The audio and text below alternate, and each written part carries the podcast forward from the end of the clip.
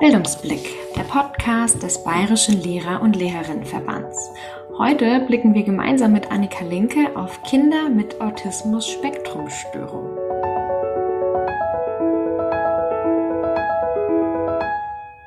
Vor allem geht es darum, wie diese in der Schule gut unterstützt werden können, warum sie aber auch mal herausgefordert werden sollten und wo man sich Hilfe und Unterstützung holen kann, als Lehrkraft, als Elternteil oder auch alle anderen Personen. Dafür hat Annika uns auch jemanden mitgebracht. An einem Praxisbeispiel begleiten wir Anton durch seinen Tag und schauen gemeinsam, wo Herausforderungen und Besonderheiten liegen.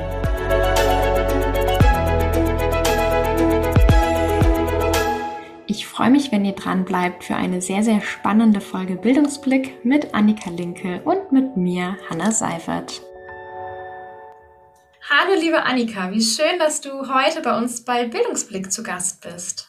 Hallo, ich freue mich auch sehr. Wir wollen natürlich wie jede Folge auch die Folge mit dir heute wieder mit einem HörerInnen-Speed-Dating starten. Du hast eine Minute Zeit, dich vorzustellen. Deine Minute läuft ab jetzt. Das Speed Dating. Deine Minute. Sag uns, wer du bist. Ja, mein Name ist Annika Linke. Ich bin Studienrätin im Förderschuldienst. Also das heißt, ich bin an einem sonderpädagogischen Förderzentrum eingesetzt gewesen bis zum Jahr 2018, weil seitdem bin ich abgeordnet an die Uni Bayreuth und arbeite dort für die Studierenden aller Lehrämter, um ihnen die Themen Inklusion und Sonderpädagogik näher zu bringen.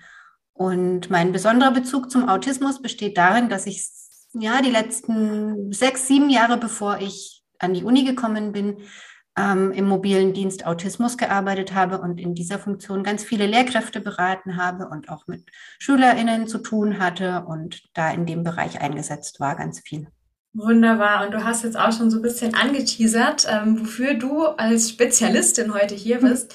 Heute wollen wir über das Thema Autismus sprechen und zwar, ähm, wie wir, wie wir darauf gekommen sind, dass wir gemerkt haben, dass Lehrkräfte auch an Regelschulen ganz, ganz oft mit dem Thema ähm, konfrontiert sind. Und Inklusion generell ist ja irgendwie so ein Thema, wo viele angehende Lehrkräfte sich nicht richtig ausgebildet fühlen, nicht richtig vorbereitet fühlen.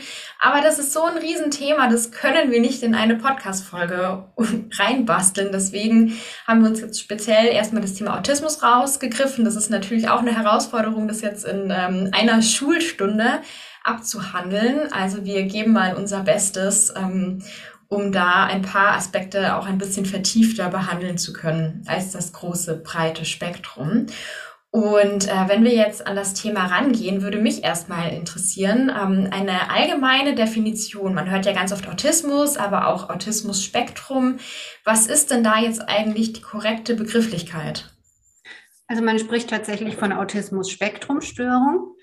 Ähm, es gibt zwei so große Diagnostik-Standardwerke. Das ist das ICD-11 inzwischen. Seit Januar diesen Jahres ist es gültig. Und das DSM-5.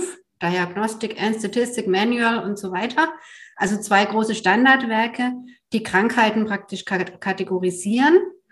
Ähm, und da ist auch tatsächlich der Autismus genannt und mit den Hauptkriterien ähm, Beeinträchtigungen in der sozialen Interaktion und Kommunikation.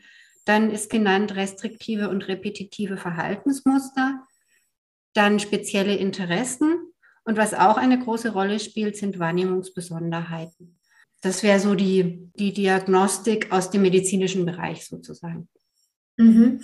Und was fällt dann alles in dieses Spektrum hinein? Also Asperger hört man ja oft auch frühkindlicher Autismus. Ja, genau. Also das sind diese Begriffe, die eigentlich durch den Begriff Autismus-Spektrum-Störung abgelöst werden. Also es ähm, gab in dieser ICD-10, die war praktisch das Vorgäng der Vorgänger zu der ICD-11, da gab es praktisch diese Unterteilungen, diese drei Bereiche, frühkindlicher Autismus, atypischer Autismus und Asperger-Autismus.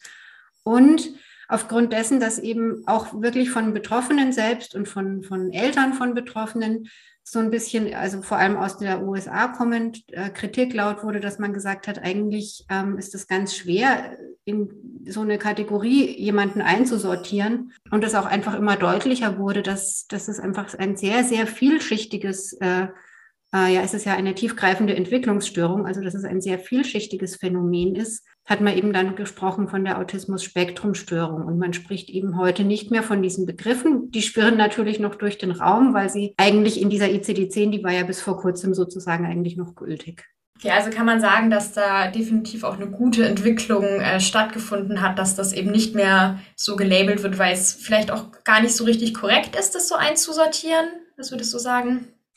Also ich äh, versuche immer vielen Betroffenen tatsächlich auch in den sozialen Medien zu folgen, weil ich das einfach sehr, sehr spannend finde und auch fast wichtiger finde, wie Menschen, die betroffen sind, sich da selbst bezeichnen mhm. und ähm, wie sie selbst davon sprechen.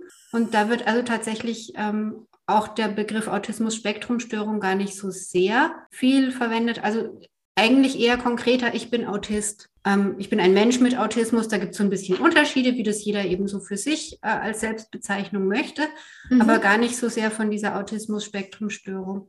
Mhm. Was ich spannend finde, ist, dass es jetzt auch wieder aus, aus dem englischsprachigen Raum kommend ähm, dahin geht, dass man eben nicht sagt Autismus-Spektrum-Störung, sondern Autism-Spectrum-Condition, also das praktisch nicht als Störung mehr sieht, sondern als eine, eine Besonderheit. Was anderes schon tatsächlich, aber eben nicht der Begriff Störung, der einfach sehr, sehr stigmatisierend tatsächlich ist. Das finde ich eine interessante Entwicklung. Ja, es ist da ja doch sehr, sehr negativ konnotiert, also dass da irgendwas gestört ist. Ähm, es jetzt auch gerade eben schon im äh, Zusammenhang mit dem ICD-10 und ICD-11 ähm, der Begriff Krankheit. Aber als, was ist Autismus da? Wo fällt es rein? Ist das eine Behinderung? Ist das eine Krankheit? Der Begriff ist tiefgreifende Entwicklungsstörung. Und man kann es unter Behinderung fassen. Also viele autistische Menschen sprechen tatsächlich von einer nicht sichtbaren Behinderung. Also gerade wenn es in der Diskussion immer um Barrierefreiheit geht, dann wird von autistischen Menschen häufig eben angemerkt, dass Barrierefreiheit eben auch etwas ist, was für Menschen mit nicht sichtbarer Behinderung greifen müsste. In Supermärkten in der Schweiz inzwischen gibt es eine spezielle Stunde nach Ladenschluss, wo die, wo die Supermärkte geöffnet haben und eben gedämpftes Licht haben, gar keine Musik, eben Autismus spezifisch sozusagen ähm, eine Umgebung praktisch schaffen und da eine Barrierefreiheit schaffen. Und das ist eben oft weniger sichtbar, als wenn ich eine Rampe für einen Rollstuhl zur Verfügung stelle, was auch wichtig ist und was auch sehr oft noch fehlt. Aber es ist einfach, das eine ist sichtbarer als das andere. Mhm, na klar, wenn jemand im Rollstuhl sitzt, dann sehe ich das auf den ersten Blick. Aber ob jemand Autismus hat oder nicht, das sehe ich dem natürlich nicht an der Nase an. Da frage ich mich jetzt aber auch, kann man das überhaupt so sagen? Menschen mit Autismus brauchen das oder brauchen eher das? Der Name Spektrum steckt ja schon mit drin. Ist das nicht sehr, sehr breit gefächert? Also quasi die besonderen Bedürfnisse, die Menschen mit Autismus haben? Ja, also das ist tatsächlich so. Also es gibt auf der einen Seite wirklich Dinge, wo man sagen kann, das brauchen die meisten Menschen mhm. oder autistischen Menschen. Aber natürlich ist es auch immer ganz wichtig, mit der Person einfach selbst zu sprechen und im Gespräch herauszufinden, was ist nötig und was ist hilfreich. Und das kann genau wie der Begriff Spektrum eben sagt, unterschiedlich sein. Also es gibt ja bestimmte Wahrnehmungsproblematiken oder Über- oder Unterempfindlichkeiten auf bestimmten Gebieten. Und da muss man eben schauen, wo ist es bei bei der jeweiligen Person und wie kann ich darauf Rücksicht nehmen? Kann jemand ein bestimmtes Material zum Beispiel nicht anfassen? Muss ich da was anderes geben? Oder hat jemand Probleme mit Lichteinfall? Also genau diese, diese Besonderheiten gilt es bei jedem persönlich eigentlich rauszufinden. Also ich merke schon, es ist sehr, sehr breit gefächert und das macht es natürlich nicht einfacher, sowohl im Alltag als auch in der Schule, da inklusiv mit, ja, was ist jetzt deiner Meinung nach der beste Ausdruck? Menschen mit Autismus, autistischen Menschen, wie sollen wir darüber darüber sprechen. Um die Verwirrung komplett zu machen, ist nur ganz kurz noch angemerkt, es gibt ja noch ähm, den Begriff neurodivers. Die Menschen, die nicht von Autismus betroffen sind, äh, sind neurotypisch und Menschen äh, mit Autismus oder es gilt auch für ADHS-Menschen oder so, bezeichnen sich dann als neurodivers, weil eben in den neuronalen Vorgängen irgendetwas anders ist. Also mhm. es gibt eine Autistin, die hat ein Buch geschrieben, auch gerade für die Schule, die das sagt, es ist wie ein unterschiedliches Betriebssystem, als würde ein mhm. Teil der Menschen mit Apple laufen und der andere mit Microsoft. So beschreibt sie das. Ich fand das sehr witzig wo auch Leute unterschiedlicher Meinung sind, ähm, dass beide gleichwertig sind, aber eben unterschiedliche Systeme sind und eher in manchen Bereichen miteinander kompatibel, in manchen aber auf Schwierigkeiten stoßen. Und das fand ich ein, einen spannenden Vergleich. Ich würde mhm. sagen, um die Frage zu beantworten, autistische Menschen. Autistische Menschen, okay. Ja, das finde ich auch einen sehr, sehr schönen, vor allem sehr greifbaren Vergleich, weil ich ähm, das Gefühl habe, dass, oder auch das bei mir selber merke, dass das für mich gar nicht so gut greifbar ist, eben, we eben weil es so vielschichtig ist und äh, auch ganz unterschiedlich ausgeprägt sind. Ich muss auch sagen, ich finde den Begriff neurodivers eigentlich ganz schön, weil der ähm, das ja gar nicht wertet in dem Moment. Das ist einfach eine Diversität ja. da, aber da ist jetzt nicht direkt, okay, ja, der, der ist gestört, der hat eine Behinderung. Ja, Schön. Annika, du arbeitest ja viel mit Fallbeispielen, auch in deinen, deinen Workshops. Du haben wir uns auch kennengelernt. Für die HörerInnen, die ähm, Annika war beim Teamwochenende der Studierenden im BLLV im Herbst ähm, bei uns und hat da einen Workshop gehalten in Bayreuth. Ähm, das war sehr interessant. Das war so interessant, dass wir gesagt haben, das wollen wir gerne auch in eine Podcast-Folge bringen. Und da sitzen wir heute. Und das ist deswegen so schön, weil man da ja am konkreten Beispiel diskutieren kann. Und wir haben uns gedacht, um das euch, äh, liebe Hörerinnen, liebe Hörer, ein bisschen greifbarer zu machen, liest der Gerrit jetzt einen Teil des Fallbeispiels mit Anton vor. Anton, 13 Jahre alt, Asperger-Syndrom, kommt an einem normalen Dienstagmorgen in seiner Schule an. Da diese nicht in seinem Stadtteil liegt, ist er schon einige Haltestellen mit dem Bus gefahren. Der war schon wieder so voll, dass nicht nur sein Sitzplatz besetzt war, sondern ihn auch eine Frau dreimal angerempelt hat. Deshalb ist Anton, obwohl es noch früher Morgen ist, schon ziemlich angespannt. Auf dem Weg in seiner Klasse fällt ihm ein, dass sie heute statt Erdkunde Kunst haben. Beides blöde Fächer. Wenigstens hatte Herr Meier ihm das gesagt und auch aufgeschrieben. Aber muss er nicht als erstes seine Jacke aufhängen? Ja, das macht er jeden Morgen. Also geht er erstmal diesen gewohnten Weg. Schultasche ausziehen, Jacke aus und an einen der übervollen Haken hängen. Wo ist jetzt dieser Kunstraum? Überall laufen Schüler in beiden Richtungen durch den Flur. Ihre Gesichter erscheinen Anton nicht bekannt. Wer davon ist in seiner Klasse? Ah, da ist Herr Meier. Den erkennt er an seiner Tasche.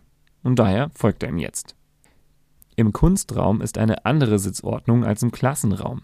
Kevin sitzt hier neben ihm und wie immer ist dessen Tisch ganz schön dicht an seinen gerückt. Nur einen Moment benötigt Anton, um die 5 cm Abstand wieder genau herzustellen. Im Raum herrscht heftige Unruhe. Alle reden durcheinander. Wie soll sich Anton da an einem Gespräch beteiligen? Er versucht es mit einem lauten Aufbrüller, doch keiner scheint zu reagieren. Vielleicht hilft es, dem vorbeilaufenden Schüler ein Bein zu stellen. Prompt kommt: Du Blödmann! Dass Herr Meier inzwischen beginnen will, hat Anton gar nicht mitbekommen. Er lacht immer noch über den Blödmann. Anton wird ermahnt. Er bemüht sich, zur Ruhe zu kommen und aufzupassen, doch vor dem Fenster flattern die Blätter des Baumes so schön im Morgenlicht, dass er sich davon faszinieren lässt. Anton, jetzt nimm endlich die Hausaufgabe raus. Ich hab das schon zweimal gesagt. Ich red mir hier heute noch den Mund fransig, spricht Herr Meier Anton mit lauter Stimme an. Anton versucht noch, diesem Wortschwall einen Sinn zu entnehmen, als der Lehrer nachsetzt. Anton, die Hausaufgaben. Ach so. Hatte ich etwas auf? Anton durchkramt die Schultasche. Da ist das Frühstück. Noch 78 Minuten bis zum Frühstück. Ah, da sind seine Dino-Karten. Plesiosaurus hat er doppelt. Der wurde zweieinhalb Meter lang. Inzwischen hat Herr Meier etwas an die Tafel geschrieben und fordert seine Schüler auf, die Aufgaben ins Heft abzuschreiben. Und benutzt die entsprechenden Farben, ergänzt er. Anton schaut zur Tafel. Was davon soll er abschreiben? Da steht so viel. Noch von letzter Woche irgendwas zum Farbenkreis. Ach ja, Farben soll er benutzen. Die holt er schon mal raus. Halodino-Karten und reiht die Buntstifte schön nebeneinander im Abstand von einem Zentimeter vor sich auf. Jeden Stift lässt er schön auf den Tisch klacken, dann stört ihn das Geraschel seines Nachbarn Kevins nicht so. Noch 67 Minuten bis zum Frühstück. Und danach in der Pause kann er endlich in der Ecke hinter dem Geländer seine Dino-Karten neu sortieren. Hoffentlich lassen ihn die anderen Kinder in Ruhe. Letzten Dienstag haben sie ihm zwei Karten weggenommen. Da ist er ausgerastet. Vielleicht sollte er mal jemandem etwas wegnehmen. Der große Dennis wäre dann bestimmt sein Freund. Ja, wir haben jetzt einen Teil aus Antons normalem Dienstagmorgen gehört und da sind jetzt einige Dinge schon dabei, wo ich mir dachte, okay, das ist schon sehr anders, aber befeuert das nicht vielleicht auch Stereotype? Ähm, tatsächlich ist es immer so eine Gratwanderung. Wenn ich mich damit auseinandersetzen möchte, ist es ja auch nachgewiesen, je mehr ich als Lehrkraft weiß über, über Autismus, desto besser kann ich auf einen Schüler, eine Schülerin mit Autismus eingehen. Und dafür braucht es, glaube ich, solche Fallbeispiele, wo dann sehr, sehr viel auf einmal drinsteckt ähm, wo man natürlich aber auch tatsächlich das immer wieder so mit dem Hintergedanken lesen muss, das ist jetzt ein Fallbeispiel und das ist eine Situation, mhm. also da sind viele Sachen in eins gepackt, aber ich muss trotzdem gucken, was trifft auf den Schüler, die Schülerin zu, die dann tatsächlich vor mir steht im Alltag. Und deswegen, glaube ich, muss man schon aufpassen, wenn man das liest, dass man nicht dann sagt, abhakt und sagt, okay, ah, das Stereotyp, das und das und das ist erfüllt, sondern dass ich wirklich mhm. Sage, das ist so eine Spannbreite, das kann auftreten und daran kann ich mir überlegen, dafür verwende ich dieses Fallbeispiel auch gerne, was würde ich in dieser Situation tun? Wie kann ich darauf reagieren? Da, dafür setze ich das auch tatsächlich in den Workshops dann ein, um einfach dann später für die Praxis so ein bisschen zu wissen, okay, das ist das, was ich tun könnte. Und in der Situation selbst ist man ja häufig überfordert, steht man vor irgendeinem Problem und weiß nicht, was kann ich jetzt eigentlich tun. Und wenn ich mir das vorher schon mal durchgespielt habe, dann habe ich da vielleicht mehr eine Handlungsmöglichkeit. Wenn wir uns jetzt ganz konkret die Situation im Bus angucken, da habe ich auch bei mir selber gemerkt, wenn ich dreimal angerempelt werden würde, dann wäre ich schon auch ein bisschen angespannt. Aber natürlich sehen wir da auch Unterschiede, sage ich jetzt mal. Ähm, woran erkenntlich wird, dass Anton neurodivers ist. Vielleicht magst du da mal auch ganz konkret jetzt ähm, Beispiele benennen. Also die Situation im Bus zum Beispiel, da ist ja dieses angerempelt werden, also dieses Unerwartete, dieser Körperkontakt auf der einen Seite, aber auch das Unerwartete. Und dann ist der Sitzplatz besetzt. Also da ist ähm, auch mit drin, dass so ein, so ein Bedürfnis nach Gleichheit und Struktur einfach bei autistischen Menschen vorhanden ist. Und da ist eben sein Sitzplatz schon besetzt. Und das ist für ihn eine schwierige Situation. Autistische Menschen sind da ähm, auf unsere Unterstützung angewiesen, denn sie können auch nicht sofort benennen. Also die, dieser Junge kommt ja dann nicht in die Schule, der Anton, und sagt, okay, mir ist heute das und das passiert, ich bin schon total gestresst, sondern es baut sich wie so ein Stresslevel dann in ihm auf durch diese zwei Dinge, die ihn halt besonders triggern. Und man weiß als Lehrkraft eigentlich nicht, warum ist dieser Junge jetzt schon gestresst früh in der Schule, aber eben einfach, weil so Dinge ihm passieren, die andere vielleicht wie du sagst, man wäre selber auch so ein bisschen genervt dann davon, aber man könnte das dann, hätte es wieder vergessen, dann trifft man jemanden und unterhält sich und das, das ist wieder durch. Mhm. Aber es sind einfach manche Sachen, die dann so weitergehen und sich aufschaukeln können. Und dann passiert vielleicht was und man denkt sich als Lehrkraft, das war doch alles in Ordnung. Was ist denn jetzt auf einmal? Weil man eben da nicht reinschauen kann in, in, in das, was sich da so aufstaut. Mhm. Also ich habe jetzt schon gehört, es geht vor allem auch um unerwartete Veränderungen, Abweichungen von einer bestimmten etablierten Routine, die in dem Fall ähm, jetzt für den Anton einfach wichtig ist, die er hat, dass er seinen Sitzplatz hat und dass da eine Überraschung reinkommt. Und dann ähm, ist ja da auch noch das ein anderes Fach, auch noch ein Fach, das er nicht mag. Ja, du hast gesagt, es baut sich auf, natürlich. Und dann ist natürlich die Schwierigkeit, wenn man das nicht kommunizieren kann in dem Moment. Aber was wären denn Wege oder welche Möglichkeiten gäbe es, diese Kommunikation irgendwie zu erleichtern? Also andere Wege der Kommunikation vielleicht dann mit einem Kind.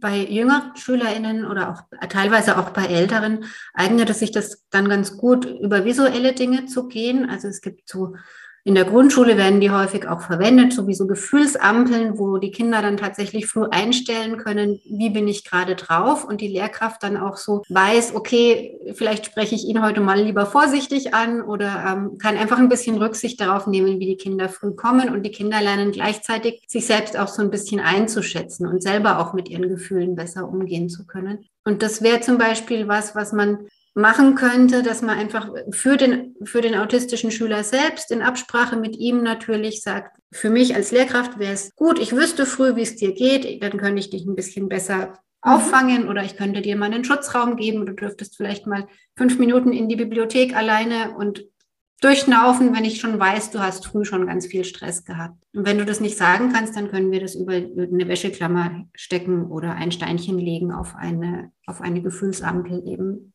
Gefühlsampel heißt ein, ein drei Bilder, ein fröhlicher Mensch, ein neutral guckender Mensch und ein trauriger oder wütender Mensch, also drei oder vier Bilder.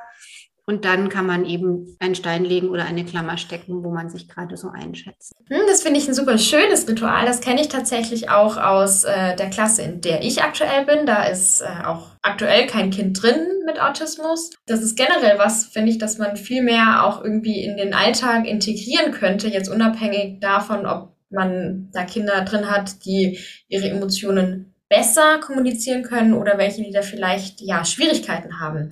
Und das ist auch so ein, so ein, ja, was heißt Stereotyp oder sowas, was ich sofort im Kopf habe, wenn ich an Autismus denke, dass ich irgendwie immer so gehört habe, dass autistische Menschen ihre Emotionen nicht so gut kommunizieren können oder ausdrücken können. Würdest du sagen, dass das doch eher zutrifft oder ist das vielleicht auch ein Stereotyp, das ich mir aufgebaut habe? Also das ist tatsächlich etwas, was zutrifft, was vor allem auch schon in dem Menschen selbst beginnt, dass autistische Menschen häufig sich sehr schwer damit tun, selbst dann auch die eigenen Gefühle zu erkennen, einzuordnen und dann zu reagieren. Und so passiert es eben auch, dass ich, wenn ganz viele unangenehme Dinge passieren, die sich so anstauen, dann kann es eben dazu kommen, dass ein autistischer Mensch mit der Situation vollkommen überfordert ist und dann im sogenannten Meltdown, also sozusagen alles zusammenbricht und das wirkt dann nach außen wie ein Wutanfall, aber eigentlich ist es nur Verzweiflung darüber, dass gerade alles zu viel ist. Sowas kann dann eben passieren, wenn da zu viel auf einmal sich anstaut und das nicht ähm, artikuliert werden kann oder einfach nicht klar ist, wie man damit umgehen kann. Das andere wäre dann der sogenannte Shutdown. Das ist auch aufgrund von Überforderung kommt es zustande, dass autistische Menschen sich dann ganz in sich zurückziehen und fast gar nicht mehr ansprechbar sind, auch in dem Moment.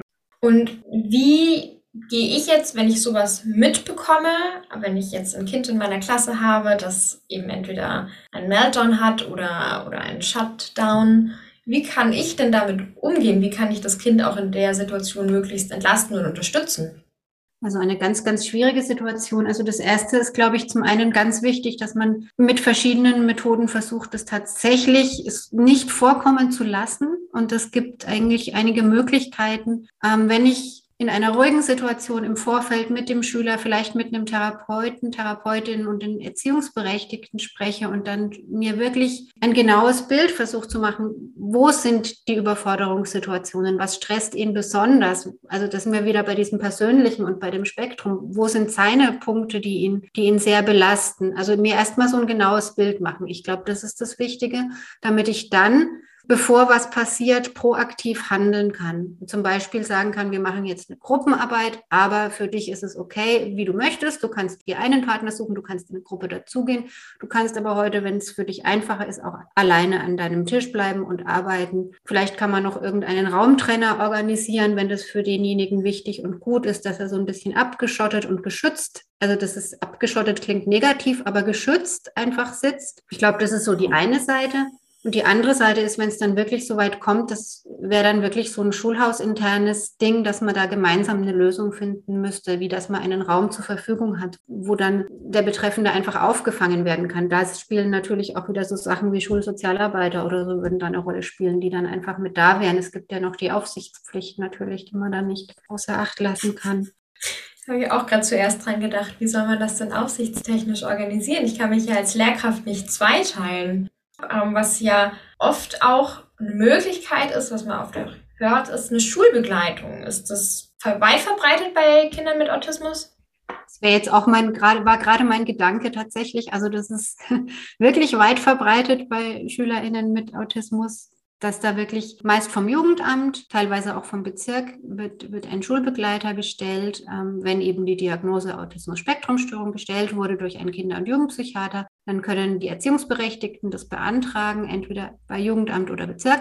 Und dann ist da eine Person mit unterschiedlich vielen Stunden in der Woche bei dem Schüler oder der Schülerin mit dabei und begleitet sozusagen den Schulalltag. Wichtig ist dabei vielleicht, dass der Schulbegleiter nicht dazu da ist, irgendwelchen Stoff zu vermitteln oder als, als Nachhilfelehrer zu fungieren, sondern es geht hier tatsächlich darum, die sozialen Situationen zu strukturieren, aufzufangen, wenn es zu solchen Meltdowns oder, oder Shutdowns kommt ähm, und einfach da eine feste, ver verlässliche Ansprechperson zu sein. Und dem Kind da dann auch irgendwo vielleicht auch diese sichere Basis auch zu geben, weil das wird ja dann, also es ist ja dann auch immer die gleiche Person. Ich denke, da entsteht dann auch irgendwann auch ein Vertrauensverhältnis im besten Fall.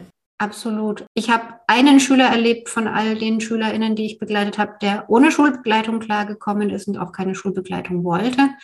Aber die anderen hatten eine Schulbegleitung. Es gab auch wirklich die Situation, dass sich dann bei einem Schüler zwei Personen diese Stelle dann auch geteilt haben. Meistens ist es eine Person. Es war aber auch gar nicht so verkehrt, weil ein Stück weit auch diese Flexibilität dann gelernt wird. Denn man muss natürlich auch aufpassen, dass sich diese Beziehung, die ein Vertrauensverhältnis ist und wichtig ist, dass die sich nicht zu eng entwickelt, dass da wie so, ein, so eine Abhängigkeit dann auch entsteht. Also Schulbegleiter sind total toll und wichtig und man kann als Klassenlehrer oder überhaupt als Lehrkraft Lehrkraft auch super mit ihnen zusammenarbeiten und äh, kriegt da ganz viel mit über die Schulbegleitungen. Aber man muss eben schauen, dass, also ich fand es sehr gut, dass es da zwei Personen gab, weil das so ein bisschen dieses, dieses Abhängigkeitsverhältnis auf, aufgeweicht hat. Das Ziel ist natürlich immer so weit wie möglich Selbstständigkeit. Auf der anderen Seite ist es so, dass viele autismus-spezifische Eigenheiten tatsächlich auch bleiben. Man kann ein Stück weit daran arbeiten, auch mit therapeutischer Unterstützung. Aber es ist nicht so, dass sich das einfach irgendwann komplett in Luft auflöst. Das Einzige, mhm. was sich ändert, ist die Art und Weise, wie man damit umgehen kann. Und da, glaube ich, ist zum einen die therapeutische Unterstützung wichtig. Aber die Schule kann natürlich auch, und das habe ich in, in einigen Fällen auch so erlebt, dass die Schule dann wirklich einmal in der Woche oder so Rückmeldungen mit der Therapeutin äh, geführt hat. Also es war natürlich auch, da gab es äh, dann Schwierigkeiten, was das Verhalten anging. Und da hat man dann sich dann wirklich einmal in der Woche ausgetauscht, wirklich nur über eine Mail äh, oder mal ein Telefonat, um eben zu sagen, da und da stehen wir gerade in der Schule und das möchten wir erreichen. Und die Therapeutin konnte dann sagen, ja, und das und das hat, war im therapeutischen Kontext von Bedeutung. Und das könnte man in der Schule vielleicht mal mit anwenden. Also in dem konkreten Fall ging es dann um Verhaltensbesonderheiten, dass ein Schüler tatsächlich versucht hat, Kontakt zu seinen Mitschülern aufzunehmen, in denen er ihn mit der Wasserflasche auf den Kopf geschlagen hat in der Pause, also mit der Plastikwasserflasche.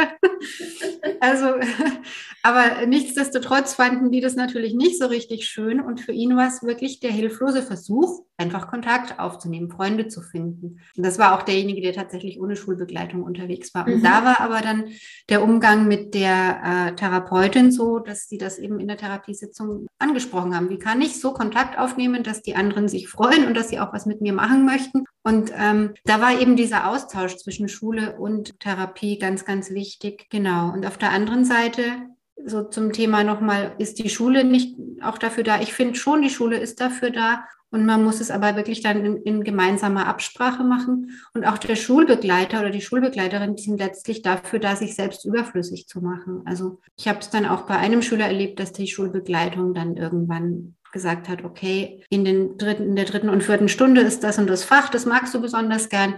Da bin ich wirklich mal draußen. Da weißt du, ich sitze vor der Tür, wenn irgendwie alles schief läuft, dann kommst du raus. Also da war der Schüler einfach auch so weit, sich selbst schon einschätzen zu können, hat dann seine Sachen mhm. da mitgemacht und es war in Ordnung. Und ich glaube, das sollte auch immer so ein bisschen das Ziel sein, so ein bisschen herausfordern sozusagen die Schüler an den, an den nächsten Punkt bringen und zur Selbstständigkeit eben erziehen. Ja, ich sehe schon, das ist irgendwie so ein Zusammenspiel aus so vielen verschiedenen Professionen und so viel Absprache mit Schulbegleitung, mit TherapeutInnen, mit SchulsozialarbeiterInnen, mit den Eltern, mit dem Kind selber. Das ist definitiv eine Herausforderung, aber ja auch total wichtig, diese ganzen verschiedenen Professionen da mit einzubeziehen, um da ein passendes Umfeld zu schaffen. Und ähm, wenn ich jetzt so drüber nachdenke, stelle ich mir das aber vor allem in einer, in einer Regelklasse bzw. in einer Regelschule verdammt schwierig vor, das da alles so gut reinzubasteln.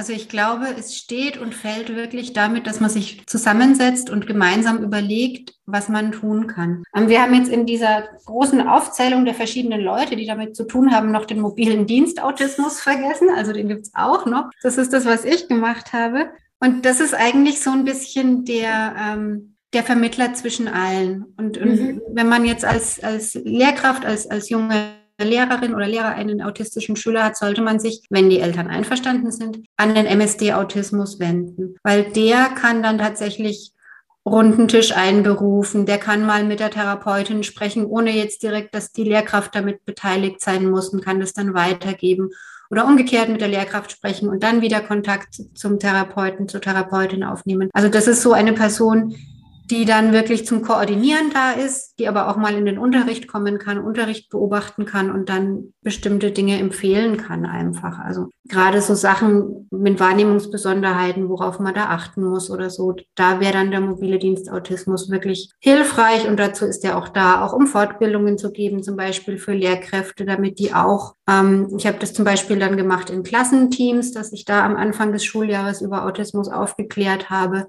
einfach damit klar war, es ist diese nicht sichtbare Behinderung und da ist es einfach ganz gut, wenn man ein paar Dinge vorher weiß. Mhm, ja, definitiv. Wenn ich jetzt als Lehrkraft einen Verdacht habe, dass ein Kind in meiner Klasse ähm, Autismus haben könnte, da aber jetzt, es gibt vielleicht noch keine Diagnose, die Eltern sind vielleicht auch irgendwie noch so ein bisschen, also irgendwas scheint nicht ganz typisch zu sein. Was kann ich denn dann machen bei so einem Verdacht? Der allererste Weg ist wirklich zu den Eltern immer. Ich würde das, den, den Begriff in dem Fall auch noch nicht direkt in den Mund nehmen, sondern wirklich einfach nur sagen, ich mache mir Sorgen, ich finde die und die Dinge sind, sind mir aufgefallen an, an Ihrem Kind. Vielleicht sollten wir uns da mal oder sollten Sie sich da mal Unterstützung holen oder sollten das mal anschauen lassen. Und dann könnte man zum einen über, auf der schulischen Seite über Beratungslehrkraft gehen, dass die einfach mal beobachtet. Die kann dann aber auch tatsächlich ja nur einen, Verdacht wieder äußern und sagen, ja, also ich finde auch, das könnte in, in, in eine bestimmte Richtung gehen. Man sollte es mal abklären lassen. Da hätte man also noch eine zweite schulische Meinung sozusagen dazu. Man könnte natürlich aber auch die Eltern direkt beraten, dass sie sich in, in Kinder- und Jugendpsychiatrische Diagnostik begeben. Also weil das ist dann die Stelle, wo Autismus tatsächlich diagnostiziert wird. Da gibt es so Screening-Verfahren und Testverfahren, mit denen das dann eben offiziell kinder- und jugendpsychiatrisch diagnostiziert wird. Mhm. Mhm. Und das ist ja dann noch irgendwie, also eine feststehende Diagnose ist ja dann noch irgendwie die Voraussetzung für ähm, bestimmte Hilfen wie Schulbegleitung, oder? Genau, nur mit dieser Diagnose gibt es dann Schulbegleitung und aber auch Nachteilsausgleiche zum Beispiel. Da braucht man die Diagnose. Also doch ein sehr, sehr wichtiger Schritt. Du hast jetzt vorhin schon angesprochen, wo ich mich als Lehrkraft hinwenden kann, wenn auch wenn es um Fortbildungen geht, wenn ich zu dem Thema irgendwie mich weiterbilden möchte, aber ähm, jetzt als Studentin oder als angehende Lehrkraft merke ich, dass in meinem Studium ich da total wenig drüber, drüber lerne. Leider, was ja irgendwie schade ist, weil die Wahrscheinlichkeit ja doch irgendwie relativ hoch ist, dass ich irgendwann mal in meiner Klasse vielleicht auch mal ein Kind mit Autismus sitzen haben werde. Wie kann ich mich denn jetzt darauf vorbereiten? Gibt es da Weiterbildungen auch für Studierende? Also es gibt ja zum einen das Basisprojekt, für das ich an der Uni in Bayreuth arbeite, was aber an allen lehrerbildenden Unis in ganz Bayern äh, angesiedelt ist und wo es tatsächlich um das Thema Inklusion allgemein geht, auch um das Thema Autismus. Also das ist so das eine. Also es sind so punktuell verschiedene Veranstaltungen, die in die Lehre mit eingeflochten werden. Ähm, ich habe auch immer versucht dann, oder ich habe tatsächlich auch Workshops dazu angeboten bei uns an der Uni, ich glaube, solche Dinge wahrzunehmen ist wichtig, auch, auch gerade für, für zukünftige Lehrkräfte. Ähm, es gibt inzwischen auch ein Studium in, an der LMU in München von dem Professor Markowitz, der eben ein Autismus-Experte ist, wo man tatsächlich ein Zusatzstudium Autismus-Spektrumstörung aufnehmen kann. Ja, das hört sich eigentlich schon mal ganz gut an, zumindest eben diese, diese Basisqualifikation. Ist natürlich schade, dass es dieses Zusatzstudium, soweit ich weiß, auch nur in München gibt aktuell. Wäre natürlich schön, wenn das noch ausgebaut werden würde. Und natürlich, du gibst Workshops über den BLNV oder so. Ja. gibt es natürlich auch immer mal wieder die Möglichkeit, ähm, sich mit dem Thema auseinanderzusetzen. Wobei das natürlich immer nur ein Anfang ist. Ne? Also das ist so ein großes, breites ja. Thema. Ja, ich bin 2013 von meinem Schulleiter angesprochen worden, ob ich mich da gerne einarbeiten möchte und ob ich gerne mobiler Dienst Autismus werden möchte. Und ich fand es sofort sehr spannend. Ich hatte auch direkt in meinem ersten Jahr nach dem Referendariat ein autistisches Mädchen in der Klasse bei unserem Förderzentrum Also es kam bei mir auch in der Sonderpädagogik-Ausbildung nicht vor, tatsächlich. Es war vielleicht mal ein Thema in der Psychiatrie-Vorlesung. Da war es tatsächlich mal Thema, das stimmt. Ähm, aber es war jetzt kein, ich habe Lernbehindertenpädagogik und Geistigbehindertenpädagogik mhm. studiert, das waren meine Hauptfächer.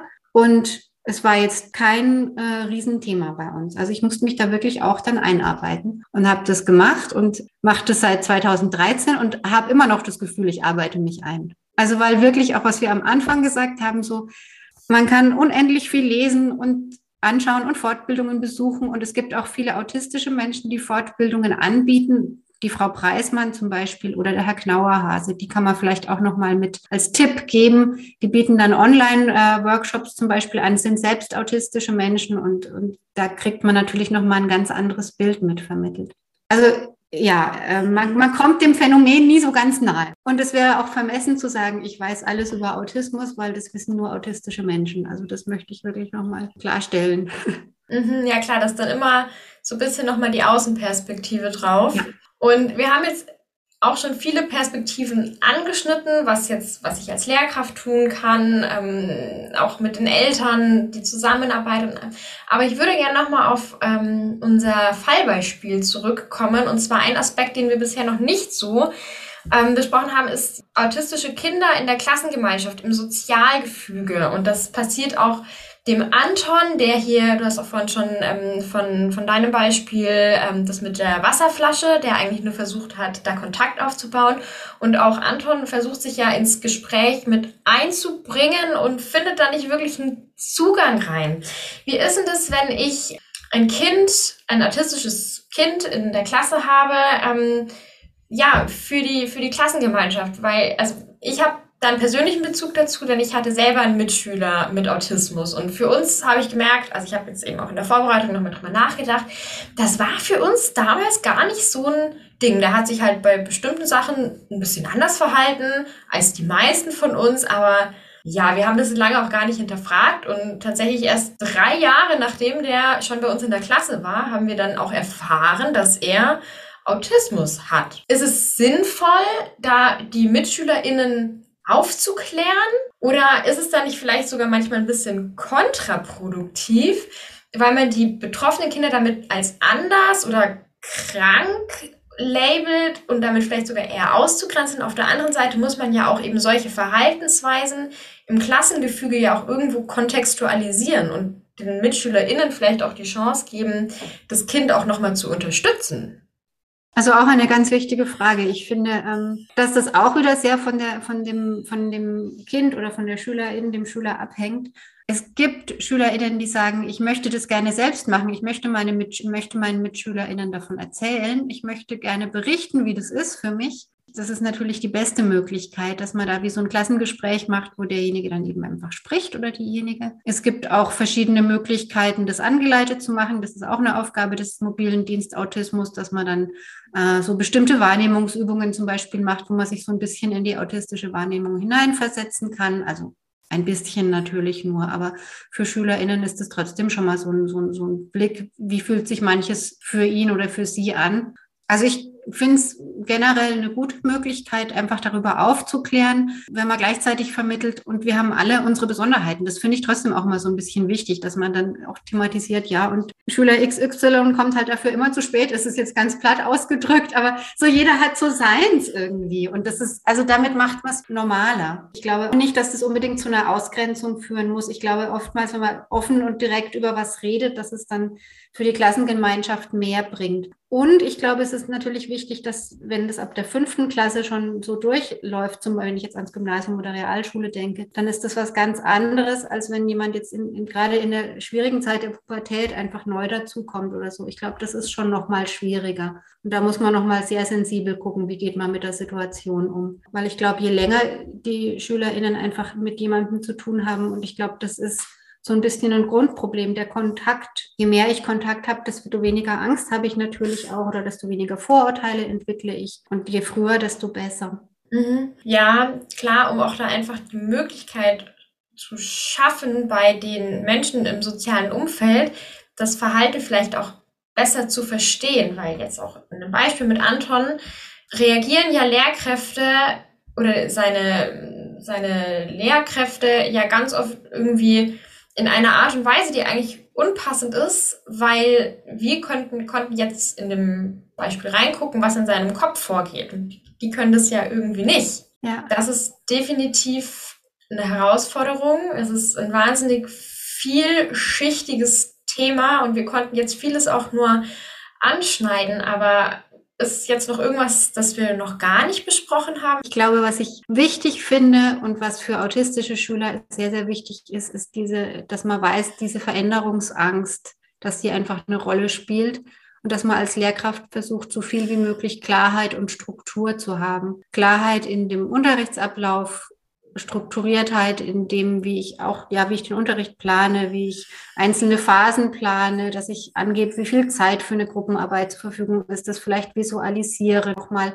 Also in allen Situationen so viel Klarheit und Eindeutigkeit wie möglich, eindeutige Regeln, eindeutige Konsequenzen, einfach wie ein, ein Geländer schaffen für den Schüler, die Schülerin mit Autismus, wo man sich einfach orientieren kann, wo man weiß, hier, hier ist, hier ist der Weg, das brauchen autistische Schüler sehr. Und da sind die sehr dankbar dafür. Und ich glaube auch tatsächlich, dass es anderen SchülerInnen jetzt auch nicht schadet. Also ich glaube, die freuen sich teilweise auch über ähm, Klarheit und Eindeutigkeit. Mhm. Und so wie man selber ja auch bestimmte Rituale und Routinen hat, so glaube ich einfach, dass das, dass das was ist, worauf man wirklich sehr, sehr achten sollte. Mhm. Dann fällt mir noch ein, ähm, Redewendungen und Ironie. Ah, ja, stimmt. Da haben wir auch ein paar Beispiele ähm, in dem Praxisbeispiel. Magst du da mal eins exemplarisch erklären? Ich rede mir noch den Mund franzig, wenn man das als Lehrkraft so vor sich hin sagt das wäre was, was wörtlich genommen würde von einem autistischen Schüler. Und der würde sich dann in dem Moment überlegen, wie das wohl aussieht, dass ein Mund franzig geredet ist und äh, wie man sich das vorzustellen hat. Und natürlich wäre dann die Aufmerksamkeit vollkommen weg und er wüsste auch nicht, was, was ist jetzt damit eigentlich gemeint. Also vollkommene Verwirrung. Vielleicht würde er noch irgendwie nachfragen als Lehrkraft will man denken, was ist denn das für ein unverschämter Junge? Was fragt der denn hier für einen Quatsch so ungefähr? Aber es ist einfach wirklich etwas, was wörtlich genommen wird. Und das ist, also wenn man sich mal selber beobachtet, man verwendet wirklich häufig Redewendungen oder mach, sagt zum Beispiel, du kommst jetzt schon das dritte Mal in dieser Woche zu spät, verzieht dabei vielleicht noch die Augen. Und ähm, da ist es dann so, ja, stimmt, also so der Unterton, dass das irgendwie vielleicht jetzt ein Vorwurf gewesen sein könnte, wird eben auch nicht wahrgenommen. Also Ironie und Redewendungen muss man sehr, sehr aufpassen. Da brauchen autistische Schüler ja wie einen Übersetzer. Da ist der Schulbegleiter vielleicht auch manchmal der Übersetzer, der sagt, was das jetzt mhm. äh, bedeuten könnte. Und das kann man auch lernen. Also ich habe eine autistische Frau erlebt, die dann erzählt hat, wie sie wirklich Redewendungen auswendig gelernt hat und die, Be die Bedeutungen dazu, mhm. um eben so klarzukommen. Aber es gibt sehr viele Beispiele von, die Gehsteige werden hochgeklappt über Schmetterlingssteaks oder Schnitzel, ich weiß nie, wie die Dinger heißen, aber ein Schüler, der eben mal gefragt hat, ob jemand äh, dann Schmetterlinge isst. Ähm, das geht ja nur um diese Form von diesem, von diesem Fleisch, das irgendwie mhm. aufgeklappt anscheinend ist. Ähm, also so ganz wichtig und man denkt einfach nicht dran. Stimmt. Das ist, denke ich, ein guter Punkt. Man denkt einfach nicht dran und vielleicht ist es ja gerade deswegen wichtig, dann doch nochmal dafür zu sensibilisieren und äh, sich das nochmal einfach klar zu machen, mh, hm, weil das ja viele Situationen direkt prophylaktisch eigentlich entschärfen kann. Das ist das Wichtige und deswegen ist es auch wirklich spannend, sich mit dem Thema einfach mal auch so zu beschäftigen. Und man kann, es gibt ja inzwischen auch so ein paar Serien und äh, Bücher von autistischen Menschen, womit man sich einfach auch mal in der Freizeit beschäftigen kann, die einem so ein bisschen einen Einblick geben in, ja, in die Welt, ist jetzt vielleicht ein bisschen zu viel gesagt, aber in das mhm. Denken und in die Wahrnehmung von autistischen Menschen, von Einzelnen. Hättest du denn ein paar Literatur- und Filmtipps? Wir haben die Ein-Buch-Regel ähm, für diese Folge aufgebrochen. Du darfst uns heute gerne mehr als einen äh, Tipp mitgeben, wo, wo ich mich denn anfangen könnte einzulesen oder auch einzugucken. Also es gibt ein Buch von dem Herrn Sauter, das heißt Kinder und Jugendliche mit Autismus-Spektrumstörung. Also der Herr Sauter und mehrere sind die Herausgeber. Neue Wege durch die Schule. Das sind auch ganz viele autistische Menschen, die darin schreiben, was sie für Erfahrungen gemacht haben und was sie sich eben vorstellen können, wie Schule anders gestaltet sein könnte oder was sie eben gebraucht hätten. Und dann finde ich, weil wir vorhin über auch Klassengespräch oder so gesprochen haben, gibt es eine autistische Frau, die heißt Daniela Schreiter. die hat ähm, Graphic Novels geschrieben, die heißen Schattenspringer. Und da wird ganz anschaulich das äh, Leben eines autistischen Mädchens, also ihr eigenes Leben beschrieben. Und das ist auch wirklich was, was man mit Schülern eventuell dann behandeln könnte, mal im Deutschunterricht. Und ob man einen autistischen Schüler in der Klasse hat oder nicht, aber einfach um das Thema anzusprechen. Und dann gibt es die Frau Schirmer. Das ein Buch Nur dabei zu sein reicht nicht. Da geht es auch darum, was kann ich so in der Schule alles tun. Und die hat übrigens auch einen tollen bei YouTube, einen Kanal, der heißt 1000 Fragen zum Autismus. Und sie hat sich also mit ihrem Sohn gemeinsam das Ziel gesetzt, dass sie diese 1000 Fragen irgendwann beantwortet. Und man kann da tatsächlich auch Fragen hinschreiben und sie dreht dann einen kleinen Clip zwischen drei und vier Minuten oder fünf Minuten und erklärt dann immer bestimmte Aspekte zum Thema Autismus. Finde ich ein sehr spannendes Projekt und eine, eine, eine tolle Frau, die sich mit dem Thema viel auseinandergesetzt hat. Ich habe noch die Frau Mehr Walter. Das ist auch eine Autistin, die hat, hat ein Buch geschrieben, SchülerInnen im Autismusspektrum verstehen. Und da ist das Schöne dran, dass die ganz viele am Schluss ihres, ihres Buchs Fragebögen noch hat und Möglichkeiten, wie man sich eben einen Fragebogen für den Schüler, für die Eltern, für die Lehrkraft selber, um die Situation, eben diese schwierige, komplexe Situation so ein bisschen einschätzen zu können und damit arbeiten zu können. Und einfach so als Lektüre von dem Axel Brauns Buntschatten und Fledermäuse. Der beschreibt sein, das ist einfach ein Roman über sein Leben und ähm, unterteilt die Menschen eben in Buntschatten und Fledermäuse. Fledermäuse sind die, die ihm eher so unheimlich sind und die Buntschatten sind die, die positiv sind. Also da sieht man auch so eine sprachliche Fähigkeit und sprachliche Intelligenz, die da so in seinem Fall vorhanden ist. Die macht sehr viel Spaß zu lesen. Sehr schön, vielen Dank. Das sind jetzt doch einige Dinge, bei denen man einfach mal anfangen kann, sich einzulesen und einzugucken in das Thema. Vielen, vielen Dank dafür und vielleicht wollen wir zum Ende jetzt auch nochmal zusammenfassen. Ähm, die ganzen Kontaktmöglichkeiten. Also wir hatten jetzt einmal schon den MSD. Wenn ich jetzt bei mir in der Schule einen, einen Workshop, einen Vortrag dazu organisieren möchte, wende ich mich wohin bei mir im Bezirk? Ja, ans Förderzentrum um dann eben zu erfragen, wer dort für den MSD-Autismus zuständig ist. Das können unterschiedliche Förderzentren sein. Also wir, in, ich war ja in Oberfranken zuständig und da gab es Menschen am Förderzentrum für geistige Entwicklung oder an anderen sonderpädagogischen Förderzentren. Da, da muss man dann, kann man dann nachfragen. Man kann es aber tatsächlich auch in eine Suchmaschine eingeben und findet dann äh, auch die entsprechenden äh, Ansprechpartner. Mhm. Dann, wie kann man denn dich erreichen? Also mich kann man momentan an der Uni Bayreuth erreichen über ähm, annika.linke.uni-bayreuth.de. Okay, das sind auch schon mal gute erste Adressen ähm, und Tipps für die persönliche Weiterbildung, wenn ich sage, das möchte ich zu mir in die Schule holen. Ähm, wir hatten jetzt auch schon die Basisqualifikation vorhin angesprochen, wenn ich mich im Studium weiterbilden möchte, das Zusatzstudium an der LMU. Da haben wir jetzt doch, denke ich, einen relativ breiten Kanon, ein, ein Strauß an verschiedenen Möglichkeiten, wie ich jetzt, wenn ich, wenn vielleicht manche Hörerinnen und Hörer nach dieser Folge sagen, okay, ich merke, ich muss mich damit irgendwie nochmal auseinandersetzen. Mhm. Vielen Dank dir, liebe Annika. Sehr gerne. Und schön, dass du heute hier warst bei Bildungsblick. Mach's gut. Dankeschön. Tschüss.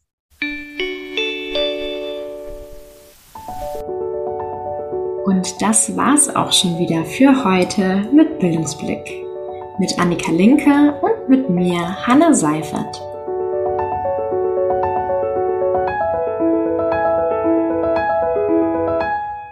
Nächste Woche dürft ihr dann, ganz ungewohnt, schon wieder eine Folge mit mir hören. Ich hoffe ja, dass es euch noch nicht zu den Ohren raushängt und verspreche aber, dass es wieder eine ganz, ganz tolle Folge zu einem super aktuellen Thema sein wird. Es geht um Resilienz und Achtsamkeit und ich freue mich, wenn ihr in zwei Wochen wieder reinhört. Diese Folge hat Clara Kludowski redaktionell begleitet und geschnitten. Vielen Dank dafür.